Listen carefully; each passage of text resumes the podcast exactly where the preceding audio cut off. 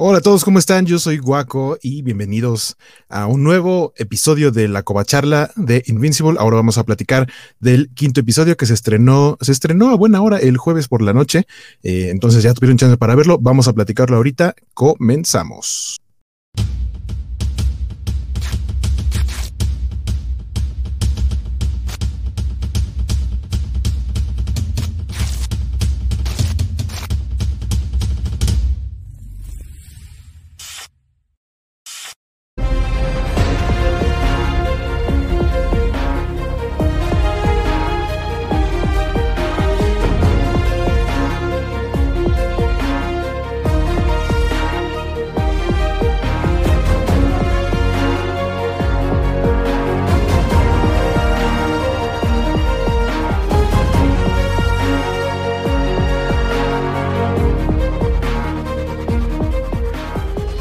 Pues muy bien, bienvenidos y ahorita les presentaremos a quienes nos van a estar acompañando en esta covacharla. Les decía, capítulo número 5 que se llama That, That Actually Hurt.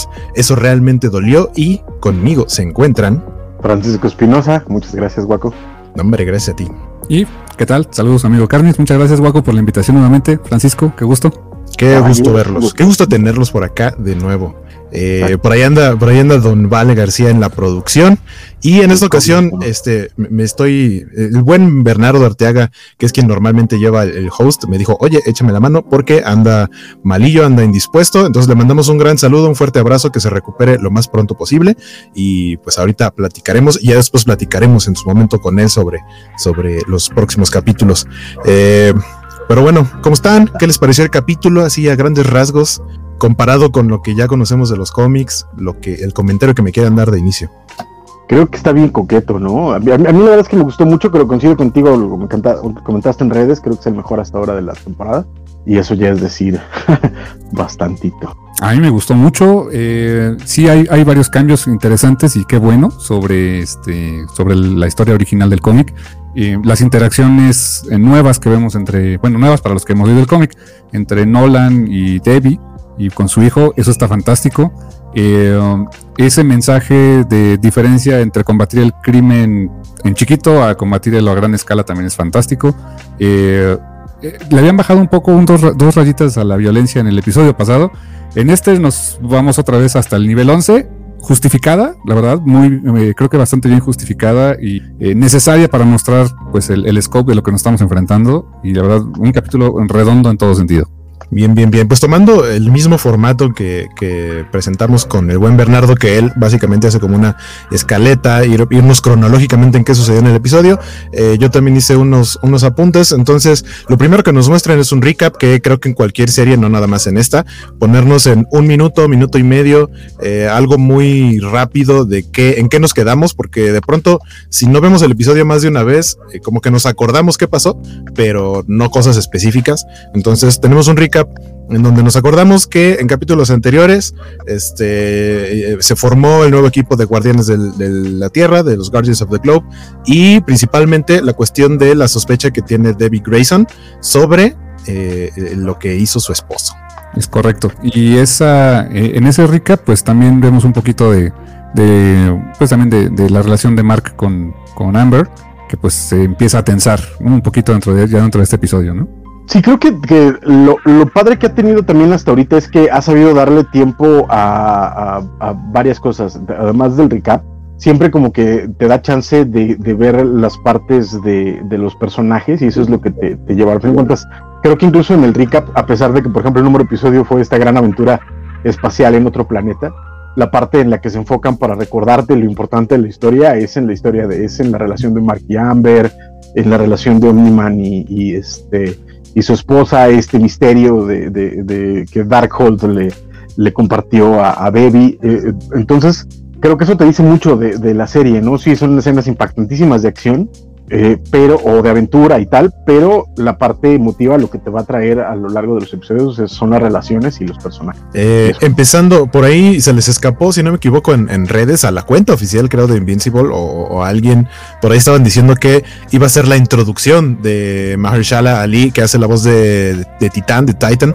Eh, pero mucha gente les empezó a decir, oigan, pero ya había salido. Y sí, es que ya lo habíamos visto en una escena muy pequeñita, como una especie de guarura para un par, para un grupo de asaltantes, que es este personaje Titan que es un afroamericano que descubre su cuerpo con, con roca, tiene una coraza de, de, roca y se va a volver muy importante en este capítulo. Y sí, eh, y muy, muy padre la elección de, de, la, voz.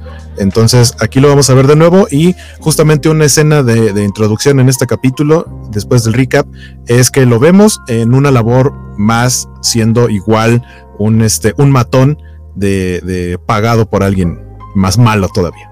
Sí, y, ahí establecen cosas bien padres respecto a cómo funcionan sus poderes y cómo funciona él, sus limitantes, eh, sin decirte las cosas, que eso me, encanta de, cómo utilizan la, narrativa.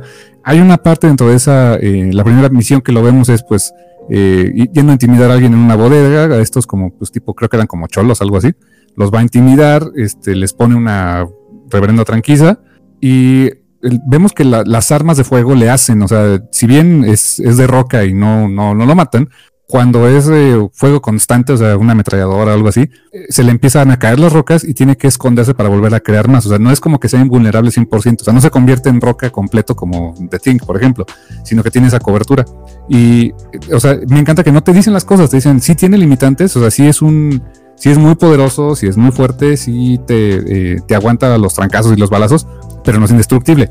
Y eso es bien importante para establecerte por qué lo que ocurre después en el episodio eh, y por qué requiere eh, trabajar, no trabajar solo, sino que necesita que alguien más lo ayude.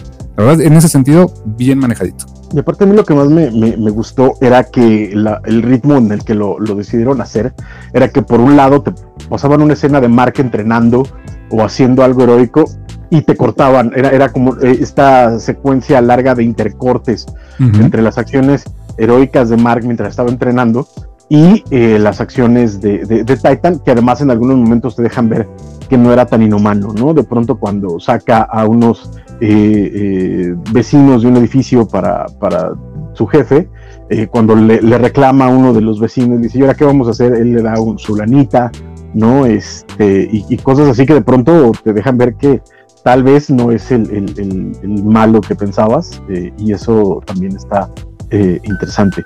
Pero sobre todo eso. De eso que dices, Paco, me gusta mucho el hecho de que es esa juxtaposición de, combatir el crimen a nivel de calle con el combate superheroico, que creo que es algo, eh, haciendo los paralelismos muy que pasaba, por ejemplo, en Marvel Comics, en DC Comics.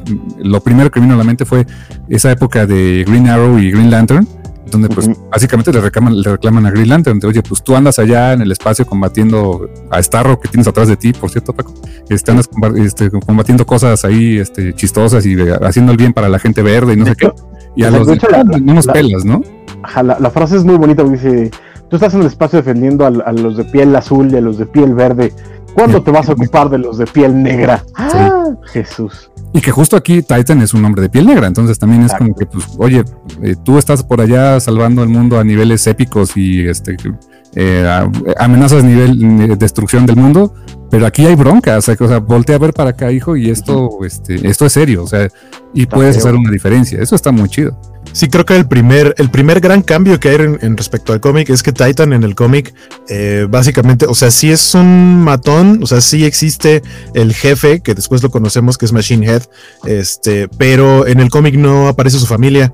Entonces no tiene como una motivación más allá. Y el hecho de que aquí te lo pongan como que lo está haciendo porque tiene que terminar de pagar una deuda con, con este jefe malvado que se encarga de, distribuir droga y, como controlar, ¿no? Prácticamente toda la ciudad. Es una especie de kingpin.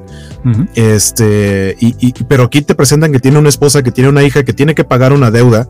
Y, después cuando termina de pagarla, el jefe le dice, sí, ya terminaste de pagarla, pero no te voy a dejar ir porque eres muy útil.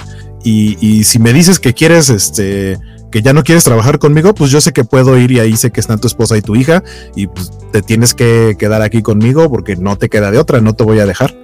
Y eso, eso le da mucho más profundidad al personaje, eso me gustó mucho. Sí, sin duda. Y, ahora que tienes ahí el title card, donde se ve Invincible cada vez más manchado de sangre, e, ese detallito gráfico me está encantando. O sea, cada vez se pone más, más difícil de leer el texto de Invincible.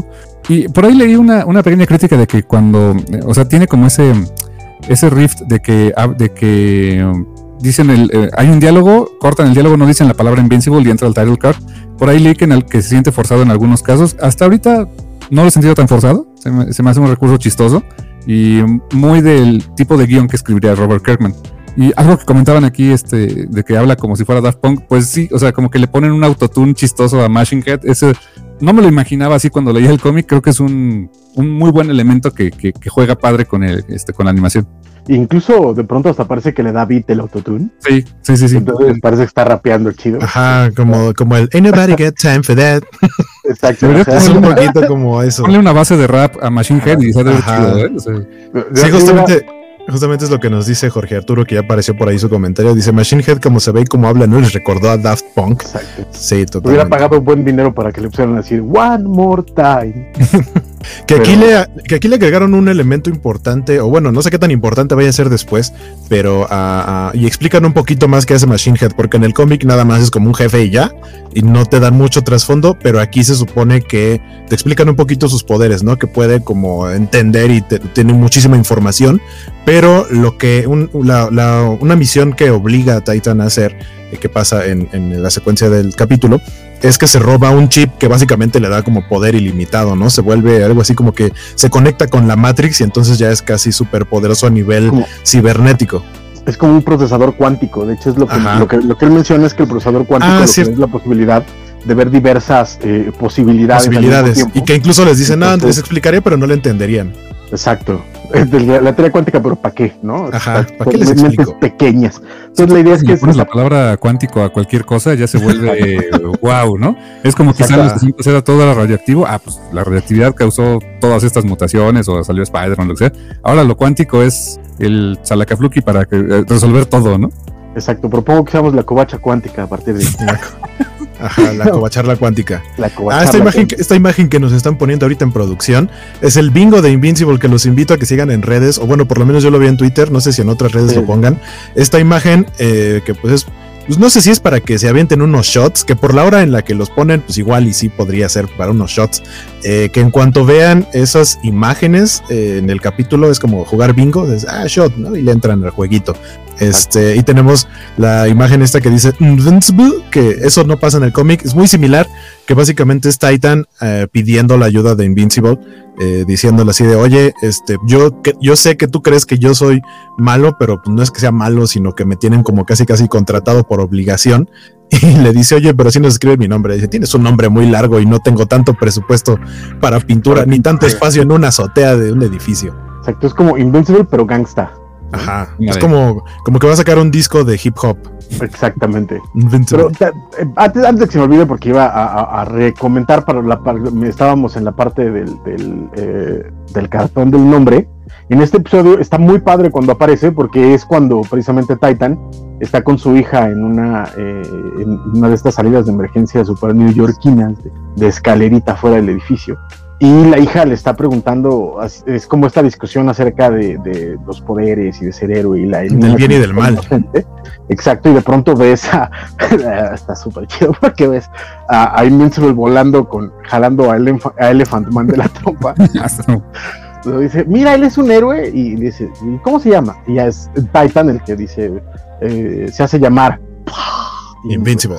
Que el recurso, yo la neta es que sí creo que es, es, es, este, es forzado, pero no importa. Es que está, Pero está chido, bonito, bien, ajá. Está bonito, exacto. Puede ser que esté forzado, pero está bonito. Exacto, obvi- obviamente va a ser forzado. O sea, no, puede- no puedes pretender que en todos los episodios alguien diga Invincible y aparezca y sea súper natural y súper fresco. Pero está padre y sobre todo por eso, ¿no? Porque además te está diciendo también el nivel de riesgo que está pasando cada vez, porque eh, la cantidad de sangre no es nada más estética o nada más porque sí, sino es una, es una eh, clara eh, señal de que lo que vi, está viviendo Mark cada vez se está poniendo más peliagudo. que em, por, por un lado ya tenemos ¿no? Eh, la parte de la historia del personaje que no habíamos visto, que habíamos visto muy poco y de lo que va a tratar este capítulo que es Titan y su trasfondo, pero por otro lado también tenemos que ver qué está pasando con el héroe y el héroe tiene problemas, o sea, tiene problemas, son problemas reales, pero no dejan de ser problemas de adolescente, ¿no? De lidiar, digo, en este caso siendo un superhéroe, en, en otros casos es como lidiar con el trabajo, la familia y Amber, que, que sí la está. En este capítulo es muy marcado que la deja eh, plantada o llega muy tarde, todo el tiempo se tiene que estar disculpando. Eh, por ahí marcan que llevan ya tres meses saliendo, entonces ahí podemos darnos una idea de cuánto tiempo lleva ya experimentando con sus poderes, incluso lo vemos ya mucho más seguro, hay unas escenas pequeñitas de batalla, este, en donde lo vemos mucho más ágil, ya no tiene broncas para aterrizar. Que es bien importante eso, es, eso es creo que el corazón del episodio, porque es Mark ya sentando los pies como superhéroe, a pesar de que su papá lo sigue entrenando, a pesar de que sigue teniendo como esas responsabilidades, y está aprendiendo con la parte de, ser adolescente también. Pero es súper importante lo que acabas de decir, porque Mark ya está seguro de, ser superhéroe y de lo que está haciendo. Y que ves que su nivel de poder se aumenta. Hay una, una escena donde está deteniendo un asteroide que, que, nosotros vemos gigantesco que va a destruir el mundo y lo logra detener. Sí, sí le cuesta, pero pues lo, incluso lo regresa al espacio. Y todo su papá dice, chido, muy bien, hijo, pero ese está chiquito contra el que yo detuve, ¿no? Así. Ah, del tamaño de Texas, dice. Así ah". bueno. Pero, pero algo, algo que me puse a pensar, dije, bueno, ok, o sea, Mark lo detuvo y fue como, regrésalo al espacio, ¡fum! Le da la vuelta y vas para allá. Que sea problema de otro planeta. Pues, que se le vaya, porque algo se va a topar en el camino ese asteroide. O sea, no está habitado, ¿no? ojalá, salvó a la Tierra, pero probablemente vaya a provocar destrucción en otro lado, pero eso no nos, o sea, salvó a quien tenía que salvar. Ya en el bueno, como funciona de repente el cómic y la serie, quién sabe si ese asteroide lo volvamos a ver, porque ya es que de repente ah, hay callbacks a cositas que pasan, detallitos como lo de la bolsa de basura. Quién sabe si ese asteroide lo volvamos a ver para algo importante, ¿no? Es, una probabilidad. Eh, ah, algo que me llamó la atención, apenas vimos a Mark renunciar al Burger, eh, Burger Max, se llama, creo. Burger Mart. Burger Mart. Bueno, apenas renuncia y eso en el cómic sucede así luego, luego en, el, en las primeras páginas. Entonces, pues pero me llamó la atención porque según yo, porque según yo en los capítulos anteriores no lo habíamos vuelto a ver trabajando ahí, entonces se podía haber dado por hecho que ya no trabajaba ahí, pero lo ponen ahí, ponen ahí el elemento. Es que recordamos que él no le está pagando la, agencia de, de, este canal que ahorita no se me fue el nombre, pero de Cecil, Que en el que en el cómic, o sea, en el cómic es algo tan sencillo de resolver que por eso me, extrañó que aquí no hubiera sido nada más como dado por, por hecho, porque incluso cuando él decide renunciar, él ya renunció y dice, ay, voy a tener una, voy a tener la plática con mi papá porque se va a enojar porque renuncié a mi trabajo. Y en cuanto llega a la casa, eh, eh, Omniman Nolan le dice, oye, por cierto, ahora que ya vas a ser un superhéroe, igual y ya no es tan necesario que vayas a trabajar. Y para él es como de, ah, de la que me libré, porque justo te iba a decir que ya no estaba tan a gusto en el trabajo. Cierto, cierto. Nos dice Jorge Arturo, se pasó de lanza con, con el del cañón, ya se estaba rindiendo. sí. Dice Elizabeth Ugalde, yo no le entendía el bingo, lo vi en Twitter, pero no sabía para qué era. Ya, es lo que explicábamos ahorita, que es que tú guardes la imagen en tu teléfono y este y cada que veas elementos que aparecen en la tablita del, bingo, o sea, pues es tal cual como jugar lotería acá en México, pues sí. Si pongas tu, hacer shots. Que, ajá, pueden ser shots o le puedes poner, le puedes imprimir, le puedes poner tu frijolito así de ah, y ya vas poniendo cada cosa. Y, también, o sea, está padre porque si, si lo juegan, pueden decir, ah, ya encontré este, ¿no? O al final que les falte uno, no sé dónde salió este, y ya le preguntas a alguien. Este, está padre como para irle poniendo atención. este, atención. Eh, porque hay ah, unos que están, están, están. Hay unos son muy obvios. ¿eh? Sí, claro, muy obvios. El, graffiti, etcétera, pero hay otros que no están tan. Este, tan in your face. Según, según yo, todos son relativamente fáciles de encontrar. O sea, tampoco es un dónde está Wally, creo yo. Pero, pero por ejemplo, el, ajá. Pero por ejemplo, la, la foto rota es, pasa así, o sea, no es algo como que en lo que te clava. Pero, pero sí, pero sí aparece a cuadro, así a pantalla completa, no es. O sea, no, creo que sea tan complicado, pero sí, algunos son más útiles que otros. Eh, algo que creo que, bueno, yo no me había dado cuenta y apenas lo platicaba este miércoles en el podcast de Comicase, eh, donde hablamos justamente sobre Invincible. En el cómic, no me he fijado aquí en las series, en algún momento ha salido la prepa donde van, eh, se llama Reginald Bell Johnson, que este personaje es, es el nombre de un actor que prácticamente sale de policía en muchas películas, series, etcétera, entre ellas eh, Die Hard.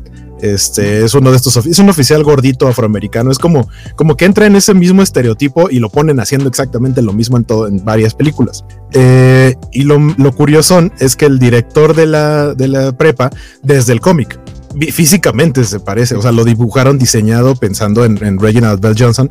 Y en la serie dije, aquí salió el director, y le puse a ver quién era la voz y es el mismísimo Reginald Bell Johnson. Este, eso, ese tipo de, o sea, conseguir ese tipo de, de cosas, de conexiones, está bastante cool. Nos echen un ojo, está muy divertido. Es cuando, cuando encuentras ese tipo de situaciones, sabes que está hecho por ñoños y teniendo, por ejemplo, a Seth Rogen en la producción y a los creadores Kirkman y Cory Walker eh, como, como principales cabezas del proyecto, pues sabes, ¿no? Ah, exactamente, mira, qué veloz, qué veloz la producción. Ahí nos puso la, imagen de Reginald Bell Johnson, que les decía que sale en Die Hard. Y sale este, y sale también en Brooklyn Nine-Nine, ahí para quienes lo vean. Sale como él mismo, porque eh, eh, Jake Peralta es muy fan de Die Hard y lo consigue por ahí uno de sus amigos para su despedida de soltero, para, como parte de un rally. Sale ahí mismo como, como él mismo, como Reginald Bell Johnson. Ese es un, ese es un easter egg muy ñoño. Muy chido, ¿eh? Muy bueno. Eh, bueno, vemos que finalmente Titan le dice, ya platicamos, ¿no? Le dice Machine Head, ¿sabes qué? Uh, I'm done, ya no quiero trabajar contigo, pero él le dice, ¿sabes qué? No vas a ningún lado. Eh, conocemos a, a, un personaje, ahí está, este, el director Winslow, que es Reginald Bell Johnson.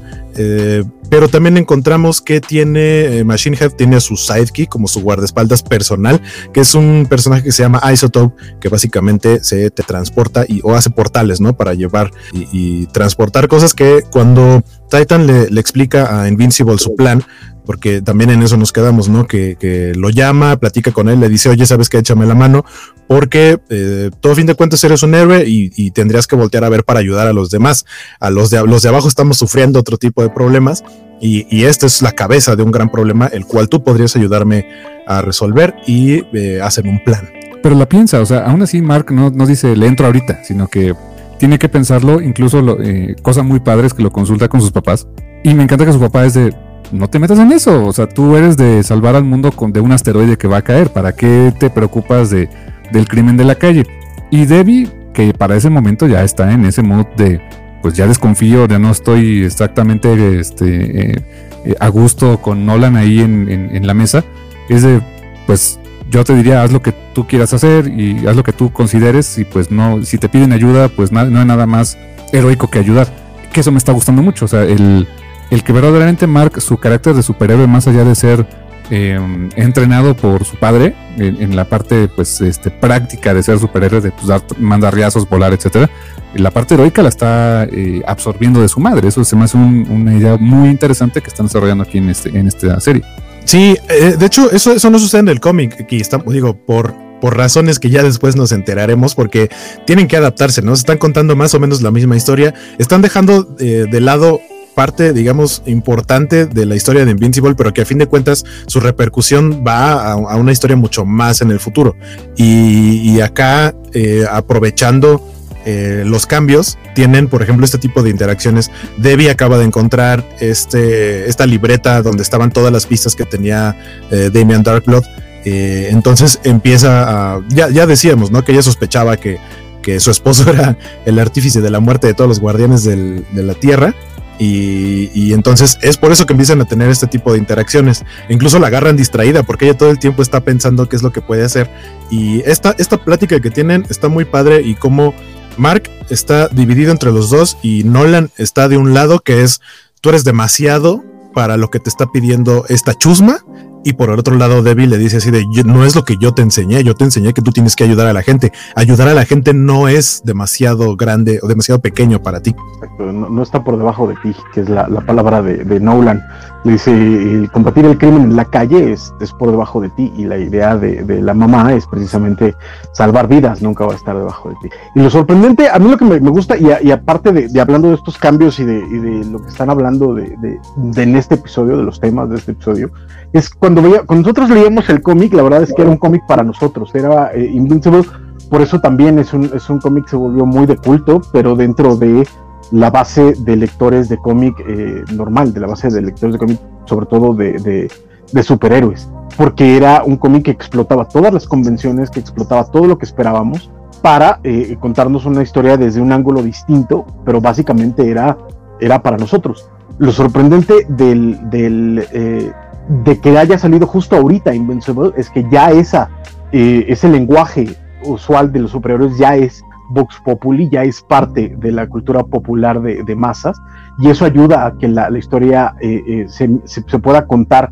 eh, con el dinamismo con el que está haciendo, pero aparte también están contando algo importante, porque, y no es que no estuviera en el cómic, pero creo que en la serie lo están haciendo más, hincapié, que es hablar de lo que significa eh, el heroísmo, de lo que significa ser héroe, de lo que es realmente eh, el sistema de, tanto del sacrificio como de, la responsabilidad que implica ser héroe, que en los cómics estaba, pero de nuevo era como, como algo que nosotros eh, inferíamos más de lo que se, ponía, porque era parte del diálogo del género.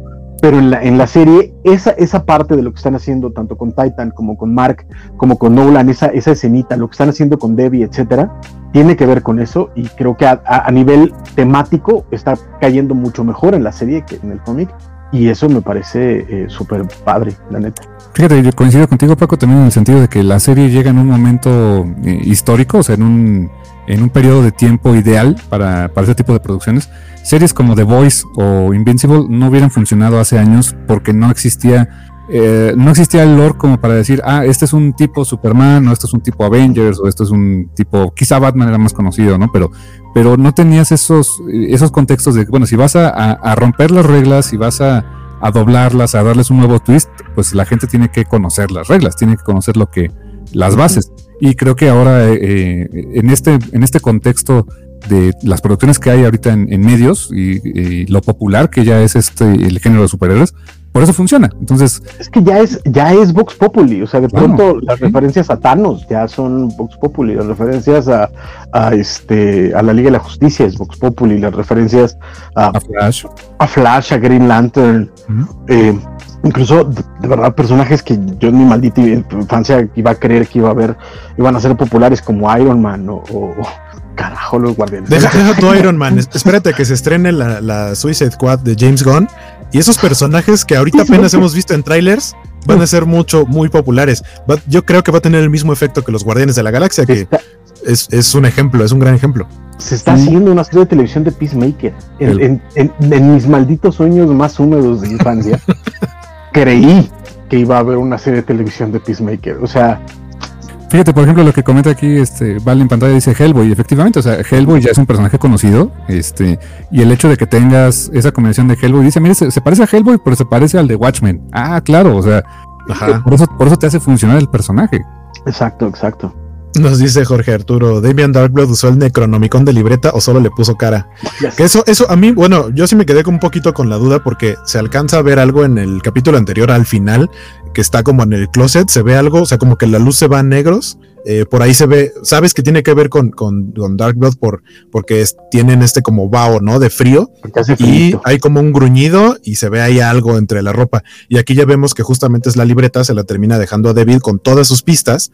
Y, entonces, pues Debbie, que, que Debbie me encanta, eso no, eso igual, eso no está en el cómic y creo que es un gran elemento para la serie que ella sabe perfectamente, conoce perfectamente bien a su esposo, cuánto se tarda en, ir a conseguirle este dos pesos de cilantro y no sé qué otras cosas le pide por ahí para el súper, porque dice, se va a tardar, o sea, le pide cosas de, de, otros países, pues, para que tiene que volar alrededor del mundo, y dice, se va a tardar, en esto se tarda tanto, se tarda tanto, se tarda tanto, tengo 20 minutos, tengo 20 minutos para buscar en la casa el traje, porque él, en cuanto se recuperó, lo primero que dijo, denme mi traje, no importa cómo esté, porque seguramente está ocultando algo, está en lo correcto, y entonces dice, tengo 20 minutos, y lo logra conseguir en una bolsa de, Burger Mart.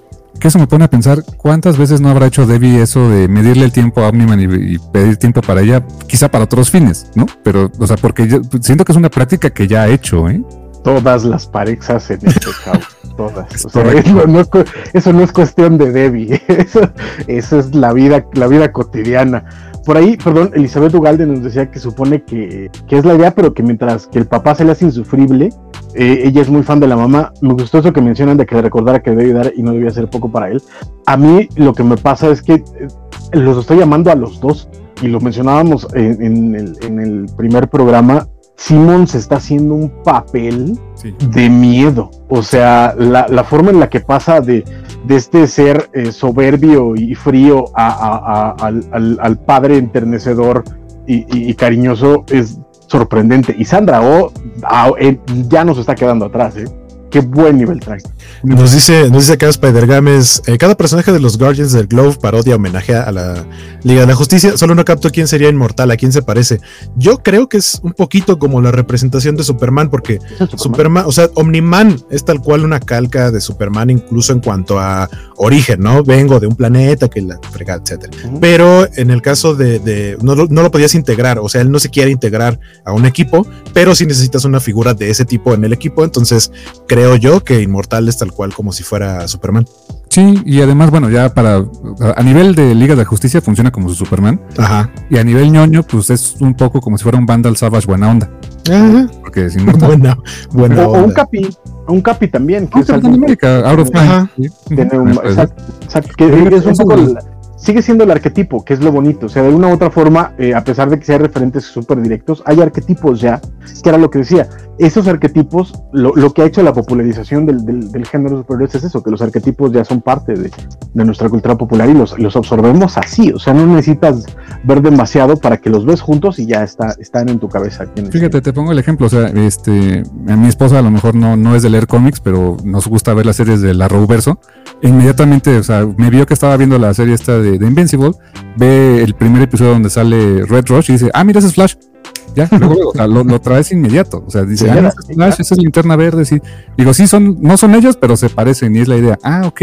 O sea, pero ya, ya, ya es el lore popular este, gracias a cantidad de producciones que hay en medios.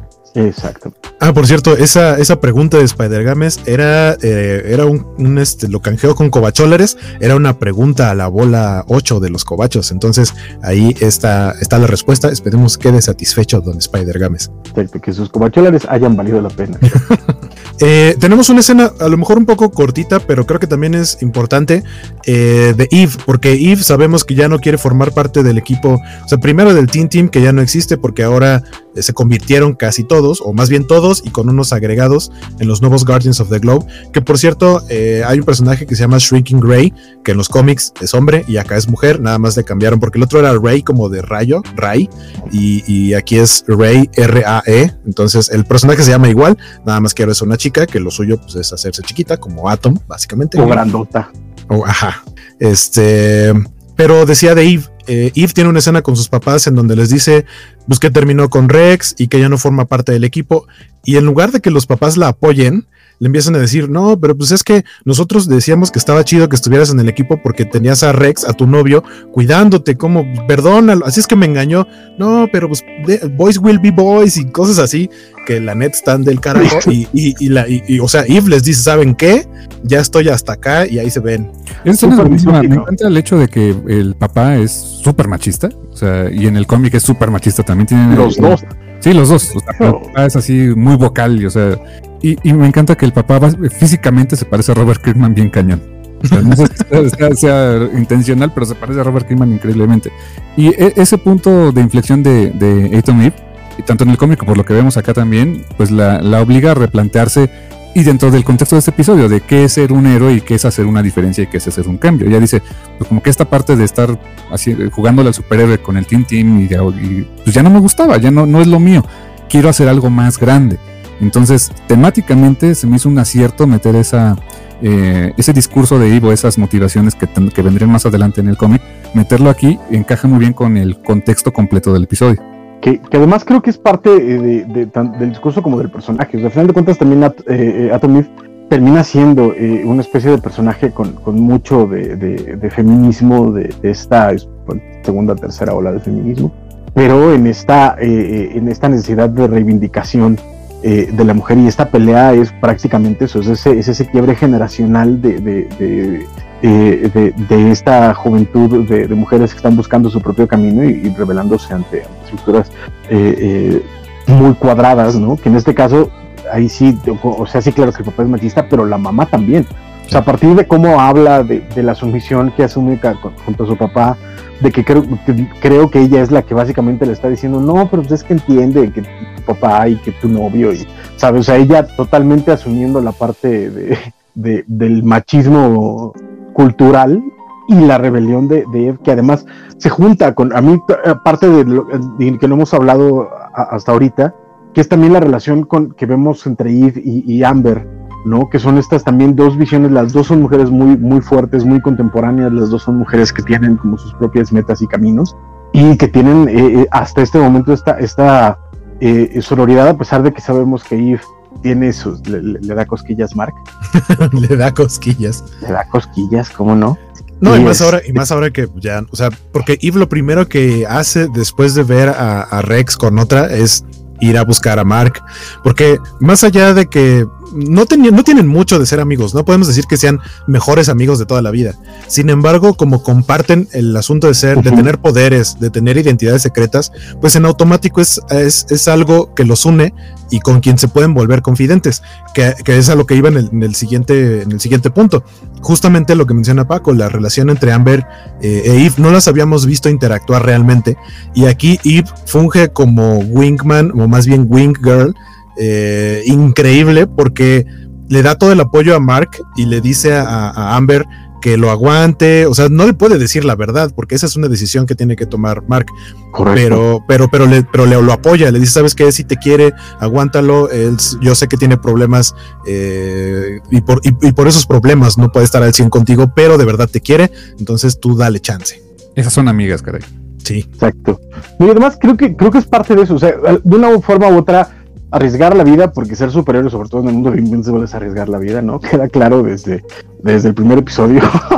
este, eh, obviamente te va, te va a dar esta sensación de cercanía, pero además también porque de una u otra forma, cuando Mark está empezando, se recarga en Eve, y Eve eh, eh, también empieza a confiar en, en, Mark de formas un poquito más profundas, más allá de la, de la parte, digamos, laboral, entre comillas. Y eso se, se nota, ¿no? Y, y es natural esa, esa, esa confianza y como bien menciona eh, eh, Waco, esa, ese secreto que ella está perfectamente consciente que no es su responsabilidad revelar y que le tiene que dejar a Mark su espacio y que se ve mucho y además vamos descubriendo cosas de ambas. Vimos esta escena de Eve en su casa, eh, esta escena de, de, Amber e Eve en, en, el, en el comedor eh, comunal. Sí, están haciendo voluntariado. Es el, del voluntariado y vemos que eh, esta, eh, eh, ay, se me acaba, ah, la novia de Mark. Amber. Amber. Amber, Amber, se me acaba, es que le acabo de decir el nombre, no sé por qué, pero Amber. Este, tiene también una historia por su lado y que tiene intereses propios. Y esa, esa, esas revelaciones que vamos viendo de a poquitos, como bien también mencionaba Carlos al principio, que no son exposición, sino que vemos, nos da el, el show se da el tiempo de, demostrarnos esas partes funcionan muy bien porque te involucran más con cada persona. Cierto, cierto. Y que, creo que, algo que han hecho muy bien esta serie es justamente, irónicamente, a pesar de que es una serie 2D, es darle 3D, o sea, darle volumen a los personajes. Eso es lo que iba. Corríjanme si estoy mal, porque yo lo que recuerdo de Amber en los cómics no me parecía tan interesante como la Amber de la serie animada. No digo que no fuera un buen personaje, simplemente digo que me parece que a mí tenía más este está teniendo más onda la Amber de, la no, o sea, era más, era más un personaje, o más bien nunca te mostraban realmente si tenía intereses ni nada. O sea, era el personaje como que decías, es que es la, novia de Mark. Y solamente cuando Mark interactuaba con ella la veías y era para decirle, Mark, es que no estás conmigo. Mark, es que te extraño. Y, pero era todo lo que hacían con ese personaje. Era, te mostraban lo demás era un device narrativo más que un personaje. Y aquí están construyendo un personaje. Y eso me parece. Yo siento que, la Amber de los cómics eh, la utilizó mucho Kirkman en el sentido de vamos a poner este, eh, este, personaje como para hacer ver por qué Mark tiene que estar con, con, con Ethan O sea, como que eh, no es que la hiciera menos, pero sin duda hacía que luciera más Eve al lado de ella. Exacto, es que es eso, es que era, era, era un device narrativo, era, era una, era era un objeto que, cumplía funciones dentro de la narrativa de Kirkman, más que un personaje que, tuviera su propia eh, urgencia o su, propio, su propia vida, ¿no? Y eso es algo que la serie está haciendo muy bien. Justo. Luego tenemos una escena muy pequeña, pero que todos los capítulos lo han tenido, que no te dice nada realmente en este capítulo para la historia en corto plazo, pero que a largo plazo sabemos que va a haber, es, un fin más grande, porque vemos que finalmente Robot se le presenta a los gemelos Mauler, que los hemos visto en escenitas en el resto de los episodios, sabemos que se están clonando y, que básicamente eso es a lo que se dedican, que no son precisamente brillantes más allá de ser buenos científicos, con la capacidad de clonarse y alimentar al, nuevo embrión con pura comida de, hamburguesa, este, casi casi de plástico. está bueno, está, el meme. De, los Mulder Twins. Este, y ah, bueno, para quienes nos estén escuchando, porque también luego sale en versión en audio, es el meme de Spider-Man viéndose con otro Spider-Man y señalándose, ahí los, los Mulder Twins. Eh, y básicamente les dice, ¿no? Eh, lo que yo los necesito a ustedes porque ustedes saben de clonación. Entonces sabemos que por ahí va el plan de robot, que todavía no sabemos bien qué onda, pero nada más nos dejan este guillo. No, sabemos. Y le da, bueno, el, el, tip para la gente que está viendo la serie es que les da un, este, un frasquito con la sangre que le recolectó en un capítulo anterior a, a Rex. Así como que, ah, ok, o sea, quiere un clon de Rex. ¿Para qué? Lo veremos próximamente. También tiene que ver con, yo por lo que entendí también dentro de la serie, o sea, entiendo que no es el cómic, pero dentro de la serie, eh, cuando eh, están regresando, hay una escenita donde regresan los Guardians of the Globe a su base y están eh, platicando acerca de una batalla que tuvieron. y Black Samson se pone súper loco así de están todos bien imbéciles, se murió un montón de gente y ustedes no son capaces de hacer su chamba bien y les demuestra dónde la regaron y todos, ay, no sé qué es. Parece que los dirigió Zack Snyder, ¿no? Exacto. Este, y como que todos se ponen así de, ay, hicimos lo que pudimos. Pero después sí, hay, sí, sí, sí, recapacitan, ¿no? Sí dicen así como de, ah, chale, sí es cierto. Pero vaya, es que... Algunos. Sí, algunos. Pero es que llegan, pero es que llegan celebrando, o sea, llegan y sale de la nada y un estante con chelas y dice, oigan, eso no estaba ahí. Ah, tuve que quitar unas computadoras que estaban ahí, puse ahora un estante de chelas que aparece de la nada. Exacto. Este, a nadie estaría orgulloso. Eh, pero este, la, la, onda ahí es, vemos que eh, eh, Monster Girl dice, ay, yo sacrifiqué una semana de mi vida para nada, ¿no? O, más bien rejuvenecí una semana para nada. Y vemos que, como que Robot dice, no te preocupes. Sí, y que, y que también es, ese tipo de, esa interacción que tiene Robot específicamente con Monster Girl se va a ver después en la parte final del episodio, que es a donde vamos ahorita. Ya básicamente eh, se ponen de acuerdo. Mark dice, la neta sí le entro, voy a ayudar a Titan a derrocar a este Kingpin Daft Punk. Este, y, tienen un plan. En el cómic es mucho más directo, nomás llegan y lo atacan. Y aquí dicen, no, es que tiene ventanas que lo protegen de explosiones, entonces tenemos que llegar desde otro lado y enfrentar a tantos guardias, etcétera, para llegar y los derrotan, llegan con, el mero mero, con Machine Head, y Machine Head les dice, ya sabía chavos, ya estaba preparado para esto, y entonces les presenta a un nuevo equipo de villanos que contrata, este, por ahí se pone interesante la pelea de estos nuevos personajes. No recuerdo el nombre de todos, me acuerdo perfecto de Theater Titan, que es el que tiene como estas, que parece como tentáculos o parece gomitas que, le salen del pecho. Ajá, son como este, ay, ¿cómo se llaman? como squinkles. Ajá, exacto. eh, eh, no sé recuerdo. Perdón, ¿Eh? no sé si recuerdo los chicles importados que te daban como en tirita. Ándale, sí, sí, sí, justo. Ajá. Está también eh, Furnace, que pues básicamente es como un horno con, con extremidades. Está eh, Skurk o Scourge, algo así se llama el, el que pues también básicamente es como la versión rusa de Flash, pero en amarillo. Eh, hay uno que es de lava. No, es eléctrico, ¿no? Es como eléctrico, ¿no? Ah, sí, sí, sí. Eléctrico. Magmania, que es el que está hecho de lava. Magnamaniac, sí, sí. Y el otro, y el que pues ansiaba ver y que me encantó verlo, es Battle Beast. Battle, Beast está, cañón, me gustó. Y que es la voz de Michael Dorn. ¿En serio? Para que no sepa, sí, Michael Dorn es, en, Next Generation es, y aquí es Battle Beast. También era la voz de Calibac en, en Justice League Unlimited. Oh, nice. que, eso igual, en el cómic también es la primera aparición de Battle Beast eh, y va a ser un personaje importante después. Que, de hecho, o sea, se nota la gran diferencia porque, digo, si bien son dos, ah, en el cómic, en el cómic hay una escena muy chistosa que creo que no pusieron en la serie, o al menos no lo recuerdo, que cuando va a empezar la pelea y Titan se pone su, su armadura de roca, dice rock on, o en español el rocas a mí, cual si fuera este Johnny Storm, pero versión de piedra. Y, tienen ahí como sus chistes de, palabras porque Invincible como que le no le contesta a él sino que su primer movimiento dice Invincible Punch o algo así. Ah, y le dice oye ¿qué es eso de Invincible Punch? así pues tú dijiste Rock On y yo tenía que decir algo similar ahí vemos este nos está poniendo la producción la imagen de los nuevos villanos. Eh, y pues básicamente eh, digamos que si no fuera por Battle Beast, yo creo que Invincible solito con Titan hubiera podido frenarlos, aunque les dieron algo de pelea, pero pues la neta es que Battle Beast solito puede con eso y con más, entonces les pone una verdadera arrastrada. Pero la, de su vida, carnal. Y, además que los, que los Guardians no sabían trabajar en equipo hasta enfrentarse a un verdadero problema, a un, a un equipo que estaba trabajando en conjunto. O sea, mejor los malos sabían cómo cómo pelear y cómo eh, interactuar entre ellos. Los Guardians no ten, o sea, eran puro trabajo individual, como les decía eh, Black Samson, y les cuesta, o sea, les cuesta, les sale muy caro aprender esa lección.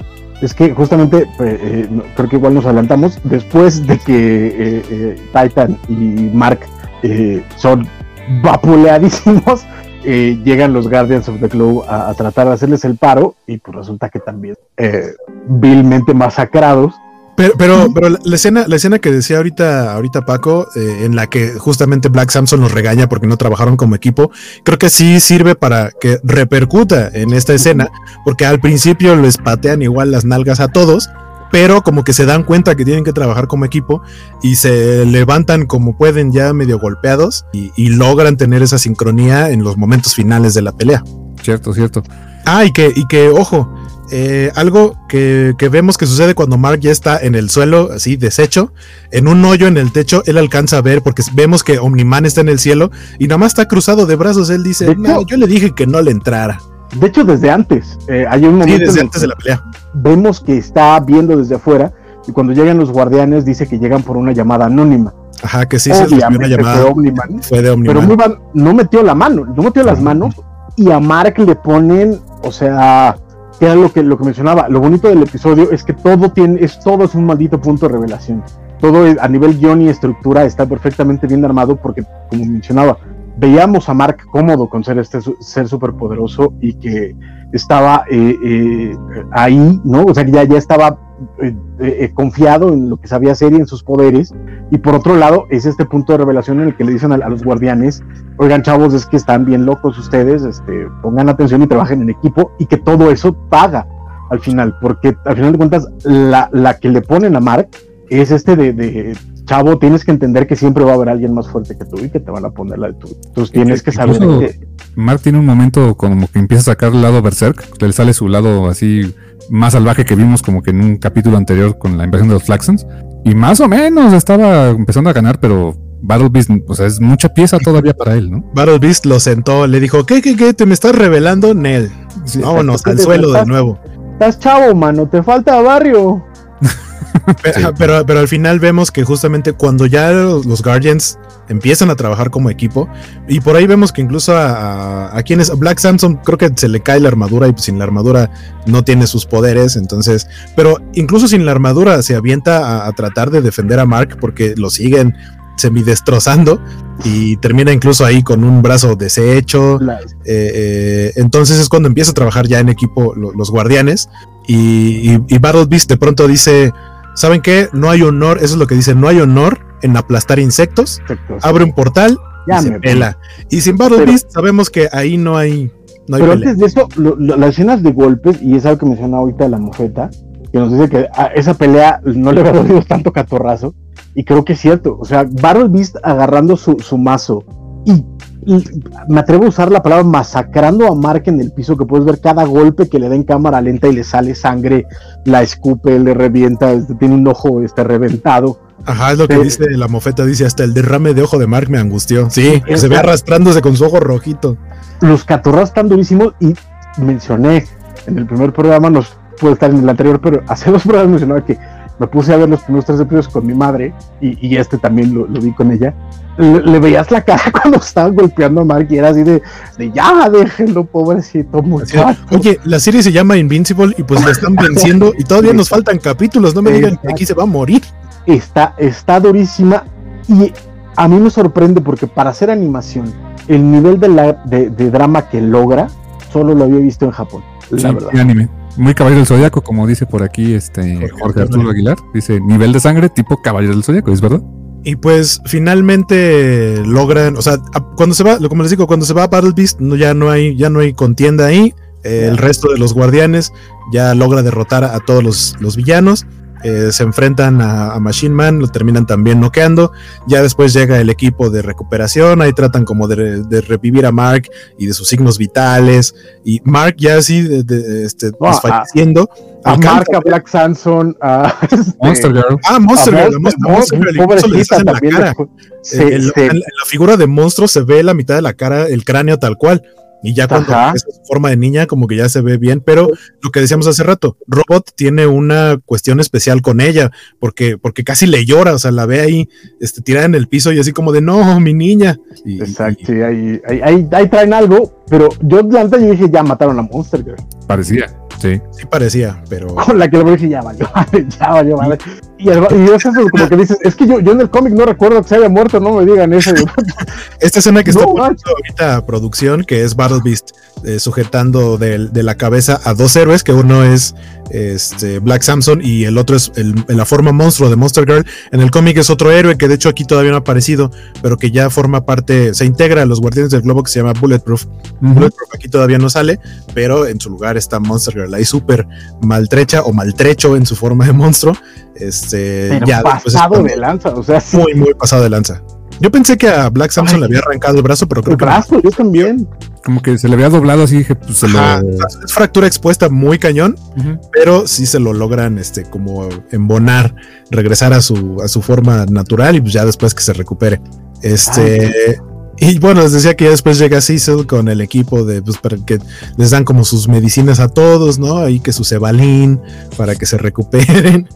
Seguro de este, gastos y, mayores. Y Mark, y Mark hacía nada de, desmayarse, alcanza a ver eh, borroso a través del agujero este que está en el techo, ve a su papá y dice así como de papá, parpadea y ya no está. O sea, Mark de cierta manera sí pudo haberse dado cuenta que por ahí andaba su papá. Igual si después le dice, no, yo no fui, pues, estaba desfalleciendo, no, no podía estar. drogado, chavo. Ajá.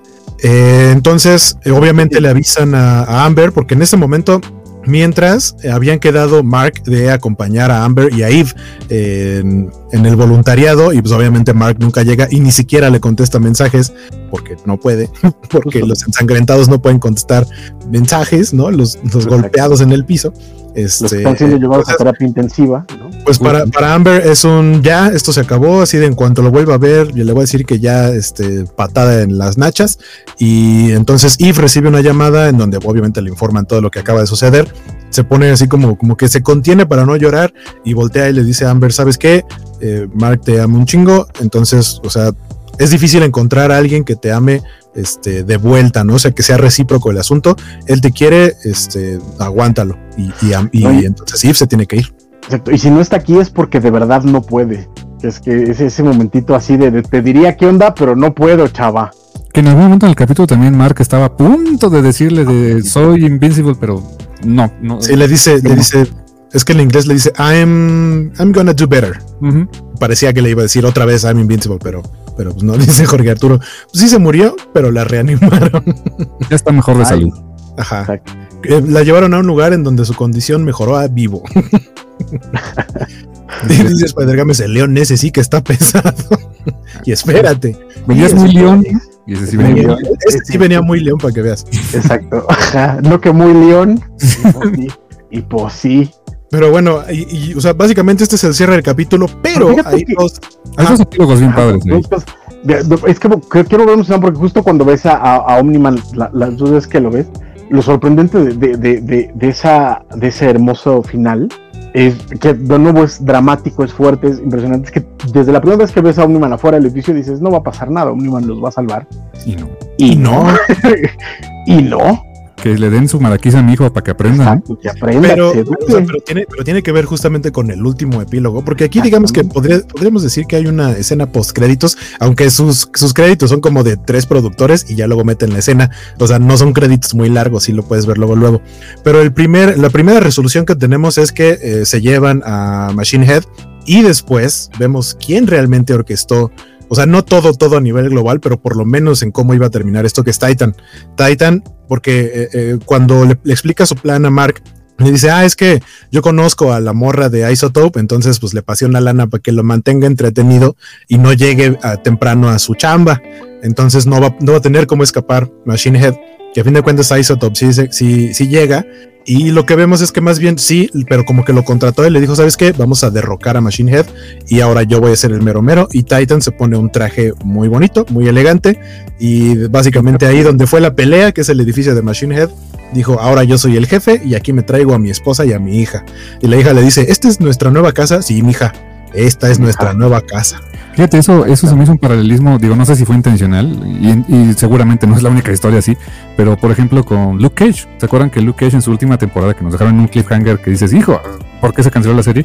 Pues, o sea, él acaba siendo el nuevo, entre comillas, Kingpin, el nuevo este, pues manda más en, ahí en, el bar y todo ese rollo. El nuevo Cottonmouth. El nuevo Cottonmouth, que acá, curiosamente, ¿no? Acá, acá es la voz de Mahershala Ali haciendo ese arco que de alguna manera tuvo Luke Cage, ¿no? Muy chido ese, muy, buena, muy buena referencia.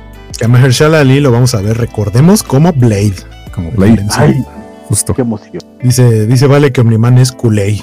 y totalmente. Déjame, déjame, déjame ponerme en el papel de, de este, de, de Vane de, Elizabeth Ugalde cuando, cuando dice, no es culera, es buena gente. Acaba de masacrar a todos los guardianes del globo. Pues sí, pero es buena gente. ¿no? Como Vane que decía que no es mala. Mató a un cachorrito, pero no es mala. No, todavía tiene motivaciones para matar cachorritos. Tenía una motivación. No. Dice Jorge que no era su morra, era una mujer con la que se entretiene. Bueno, oh. potato, potato. Ustedes entienden. Guiño, guiño. Todos hemos estado ahí. Eh, y bueno, o sea, eh, finalmente esta es la resolución del episodio, pero tenemos después la escena post dos créditos, que es que, ah, bueno, cuando, cuando tienen a Mark ahí como que lo van, le, van a dar su, su cebalín y ese tipo de cosas, le sacan sangre. Entonces, al final vemos a, a, este asistente de Cecil que llega a un laboratorio así en un lugar muy, muy oculto y resulta que le están haciendo estudios a la sangre de Invincible. Pero, pues no porque quieran ver que, este, cómo, cómo curar a Mark, sino porque seguimos con esta historia que no pasa en los cómics, de que Cecil sabe que Omniman fue el desgraciado que mató a los guardianes, pero no le puede no le puede cantar el tiro hasta no saber cómo derrotarlo. Y la sangre de Mark es la clave ahí. Y hay un punto que dice de la clave, es que de la sangre, es que la sangre le pueden poner lo que quieras, le pueden este antibióticos, venenos, etcétera, y no acaban con ella. O sea, es de, ven qué tremenda bronca nos meteríamos si se la, se la cantamos derecho a Omniman. Y también eso nos pone un poquito a pensar de, ok, la sangre de, de Mark puede ser, o sea, eh, puede ser que sea verdaderamente invencible. Title card. Que a mí, que a mí me, o sea, algo que me, me llama la atención también ahí es que probablemente por eso, si eso lo sabe Omniman o si, así sabe que los Viltrumitas son indestructibles, pues también tenía un poco de sentido que dijo, no le voy a ayudar a mi hijo, o sea, hagan lo que le hagan, no se va a morir. No, claro que él sabía, o sea, si no, seguramente, pero él sabía que iba a salir vivo, pero necesitaba una lección. Que bueno, no sé, no sé cómo lo van a manejar, pero en, el cómic se maneja mucho que Mark es como un tipo Saiyajin. En el sentido de que al Saiyajin le puedes partir la cara 20 mil veces, se queda al punto de la muerte y cuando... Cuando se recupera, recupera, es más, fuerza. Ajá. exactamente. Entonces, tiene sentido. Puede que vaya por ahí. Invincible es como un Gohan. Exacto, es un Gohan, tal cual. Sí. Dice Vic Martínez, y Omniman muestra tan poco respeto por Mark, ¿cómo va la parte cuando, spoiler, y Omniman sale del planeta? Ya lo veremos. Yo sinceramente creo que, que este, esta situación va a ser el cierre de la temporada. O sea, el chiste es que lo creo que están adaptando muy bien para, para que dure todo eso. O sea, que podemos ver mucha carnita y mucho volumen en personajes y en historia para que cierre perfectamente bien la temporada con ese pleito monumental. Es correcto. Pero además, yo, yo no creo que no tenga respeto por Marco. O sea, la onda es que ah, no estoy justificando a Omniman, es culero, es, es una fea persona, es, este, es un asesino a carne fría vil, ¿no? Pero en su relación con Mark, lo que está tratando de hacer es entrenarlo, es educarlo para que sea un viltrumita. Y eso necesita que sepa los niveles de violencia a los que puede llegar y lo que puede recibir. y en este caso fue de, ¿quieres hacer tu santa voluntad, chavo? Para, para mí la parte más culé de, Omniman es que, o sea, Mark no estaba solo, o sea, sabía que a Mark no le iba a pasar nada, pero a los demás Ya, pues, es- no, son- no son- les son importa. O sea, esa, esa sí es parte muy culé. Sobre todo porque, a ver, a ver, ya mató a siete, a siete carnales en el primer episodio, Pero no sabemos que- sus motivaciones. que además, que además era- eran siete carnales que él mismo dijo que eran sus amigos, ¿estamos de Sí. acuerdo? Él dijo, son mis quads, y le así como si nada lo- se los echó al plato. ¿Tú crees que estos nuevos le importan algo a, No. a, a Omniman? Pero ni de China, ¿no? Y a Omniman solamente le interesa Omniman y tal vez Debbie. Puede ser. Y, No, yo... Ay, no sé, es que, es que se ven tan bonitos con Debbie cuando Sí. pues, se, se- así se enojan y luego se abrazan y, ay, vámonos a comer por ahí. Que Fíjate que me rompe, a un poco, comer con G. me rompe un poco el corazón el que Debbie le tenga, le lo vea ya con miedo. O sea, Sí. si está gacho, se la ha ganado, pero sí está gacho. Está gacho. Lo- pero lo que está cool es que lo ve con miedo, pero al mismo tiempo lo reta. O sea, porque él le ha querido como imponer de pronto algunas frases como de, pues tú aquí nada más casi casi tienes que lavar la ropa y los trastos. Y así Ah, como de hecho- ¿qué dijiste? De hecho, la frase me encantó. Padre Santo, yo te enseñé a ser quien eras, rey.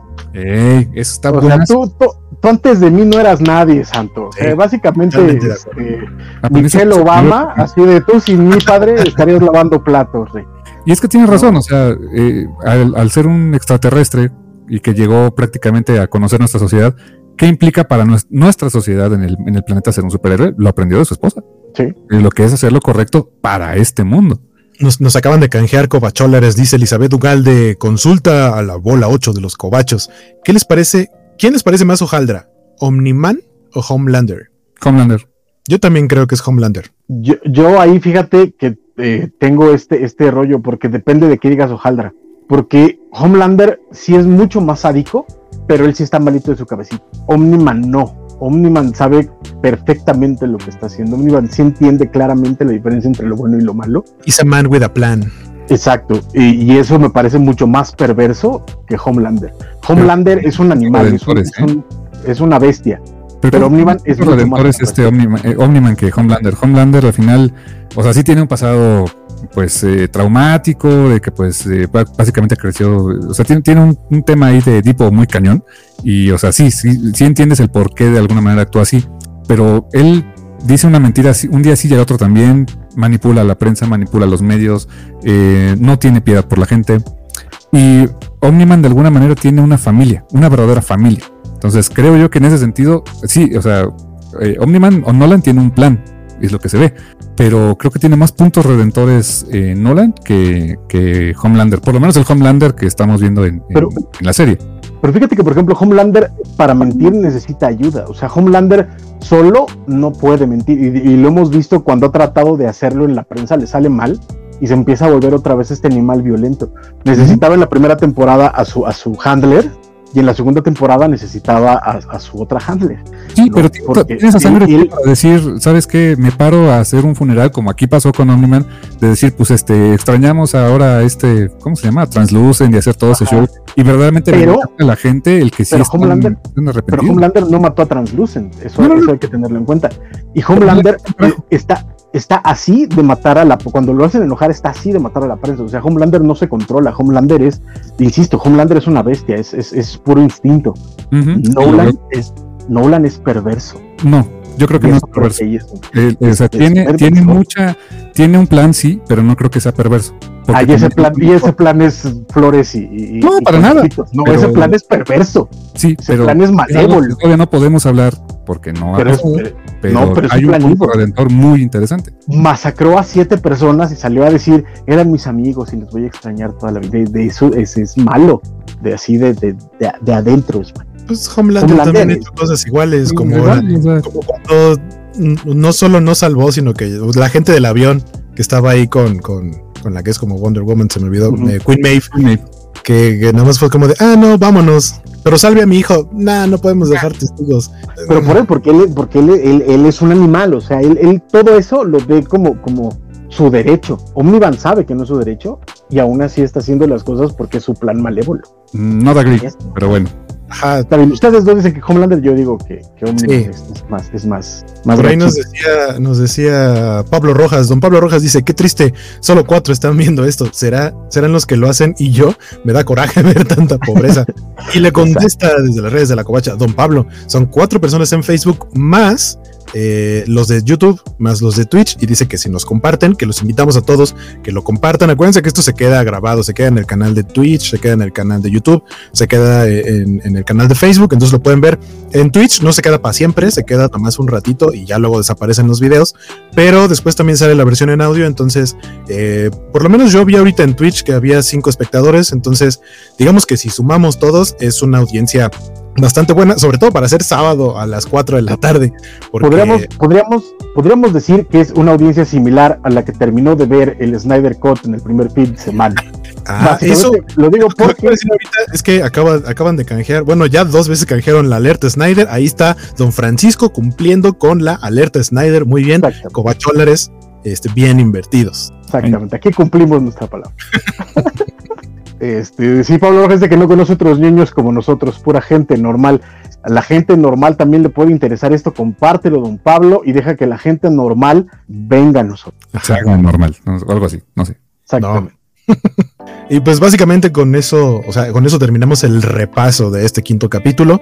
Eh, que si no me equivoco son situaciones, son eventos que acontecen en el quinto tomo y este fue el quinto capítulo, entonces eh, como a nivel historia, digamos que ahí va más o menos, más o menos, eh, como de atomo por, por episodio, obviamente con las cosas que le agregan y con cosas que le quitan, porque sabemos que hay cambio de temporalidad, hay personajes que aquí no existen, por lo menos todavía, este, hay personajes nuevos acá, eh, etcétera. creo que más bien hay mucho más cambio y algunos que no están que agregados. Agregados casi no hay. Justo nos dice Vic Martínez. Un animal por cientos de años se le dijo que su deber es conquistar. Hasta conocer a Debbie cuestionó eso. Creo que no es perverso. Es perversote, es cochino, es fea persona. Pero no sabemos todavía la, versión de la serie. es, lo que iba a decir. Eso es en el cómic. Ya lo veremos próximamente. Eh, pues bueno, muchachos, eh, denme sus últimas impresiones y, sus redes para vernos la semana. Miren, una hora y cachito, creo que nos la llevamos bastante chido. Este, dice Vale García que el bigote lo delata como perverso. Oiga, ¿es la forma del bigote o el hecho de tener bigote? Yo digo que es la forma. Nada dice señor perversor como bigote. Pero, pero es un bigote en específico. E, ese es, el bigote, limpio sin barba. Ajá. ajá, es, Bueno, está el señor Spock con barba, el maligno, ¿no? También, pero bueno. No, pero ese, era, era de candadito. y, no, y, no, era malo, de hecho, él era el único que no era malo en ese mismo. Pero de todas formas, el, el, bigote es perversón, por eso le quitaron a su. Pues bueno, a ver, eh, empezamos primero con el buen Carmix. Eh, danos tus redes, mete tus goles y este últimas impresiones. Pues eh, gran, pues la verdad, muy buen episodio, me está encantando la serie, se me hace un, producto de la cultura ñoña muy interesante de ver. Me, me, sorprende un poco que creo que no tiene tanta atracción como Falcon and the Winter Soldier. Creo que no, es lo que yo, eh, mi percepción, creo que no tiene todavía tanta atracción en, redes sociales, sociales tan, tanto, tanta laraca, pero pues creo que cada vez más gente está subiendo al barco, eso está muy padre, véanla, disfrútenla, creo que nos, nos espera un final de temporada muy interesante y ojalá que vengan temporada, de para suficientes temporadas para contar una, una versión interesante de esta historia. Y pues bueno, pues, eh, pues muchísimas gracias, este Waco y Paco, por este, invitarme a participar aquí con la covacha. Y pues eh, estamos en el Café Comiquero, eh, así nos buscan, Café Comiquero en Facebook, Twitter e Instagram. También en prácticamente todos los servicios de streaming, en Spotify, Apple, Amazon, en YouTube también. Ahí subimos el podcast semanalmente. Ya vamos para la próxima semana es el episodio número 400 ya de nuestro, de nuestro podcast del Café Comiquero. Ya llevamos un ratito al aire. Y pues, eh, pues bueno, ahí, ahí, nos encuentran también, pues me buscan como Carmix, así en, Instagram y en Facebook tengo una página también. Ahí podemos cotorrar, platicar lo que ustedes gusten. Muchas gracias chicos, encantado de estar con ustedes. Don Francisco Espinosa, díganos.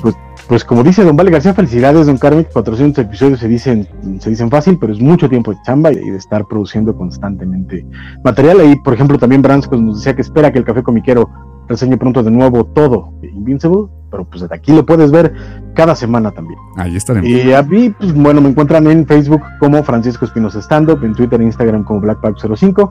En, ahorita, básicamente en una media hora voy a estar en Star Trek Plus para echar el cotorreo acerca de Star Trek y el día de mañana vamos a tener los cómics de la semana en inglés con Vale García y espero que ya el buen Bernardo eh, eh, se encuentre en mejor eh, en una mejor salud. Y les encargo a todos ustedes que vayan a su Twitter que es Barteag arroba Barteag y le deseen que se mejore porque la verdad es que cuando uno está malito ese tipo de deseos le caen a uno muy bien. Y como bien dice Bernardo sigamos predicando la palabra de, de a todos los que conozcamos porque la verdad es que vale mucho la pena, como dice Carmix, ojalá ya, ojalá termine la temporada siendo un éxito y, podamos presumir que una serie tan hecha con tanto corazón, con tanto amor, con tanta cultura geek, con tanta gente eh, cercana a nosotros, termina siendo un hitazo para, como dijera por ahí el buen Pablo, eh, sí fue Pablo, para la gente normal, entre comillas, ¿no? Entonces, eh, pues echémosle echémosle ganitas. Gracias, Waco. Gracias, Carmix. Gracias a Valentín que estuvo en, la producción. Y nos estamos viendo la próxima. Pues muchas gracias a todos los que nos acompañaron. Eh, por ahí vi Branscon, Elizabeth Ugalde, Vale García. Un, saludo y un abrazo también a don Ricardo Cachua que anda por acá. Este, y a todos los quienes estuvieron comentando. Eh, yo soy Guaco, me encuentran en todos lados como Sky Guaco. Acuérdense de que tengo lunes, jueves y viernes streams en Twitch.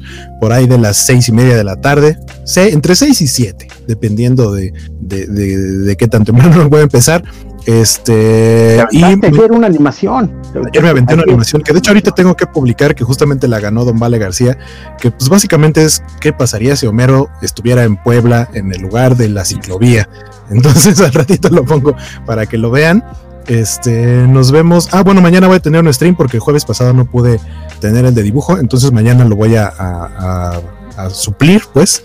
Eh, nos vemos ahí en mi canal de Twitch como a las 6 de la tarde, 6, 7 de la tarde, lunes, jueves y viernes, como les decía. Nos vemos los miércoles en el podcast de Comicase a las 10 de la noche. Este, nos vemos también el próximo viernes para la covacharla de Falcon and Winter Soldier, que ya nomás quedan dos capítulos. Y por supuesto, el próximo sábado a las 3 de la tarde para platicar del siguiente episodio de Invincible aquí con mis compañeros cobachos. Y pues sigan a la covacha en todas sus redes, chequen ahí Facebook, Twitter, el Twitch, en YouTube, eh, etcétera. Este, y por ahí abajo en la pleca están pasando eh, de todos los programas que, que, tenemos aquí en la Covacha.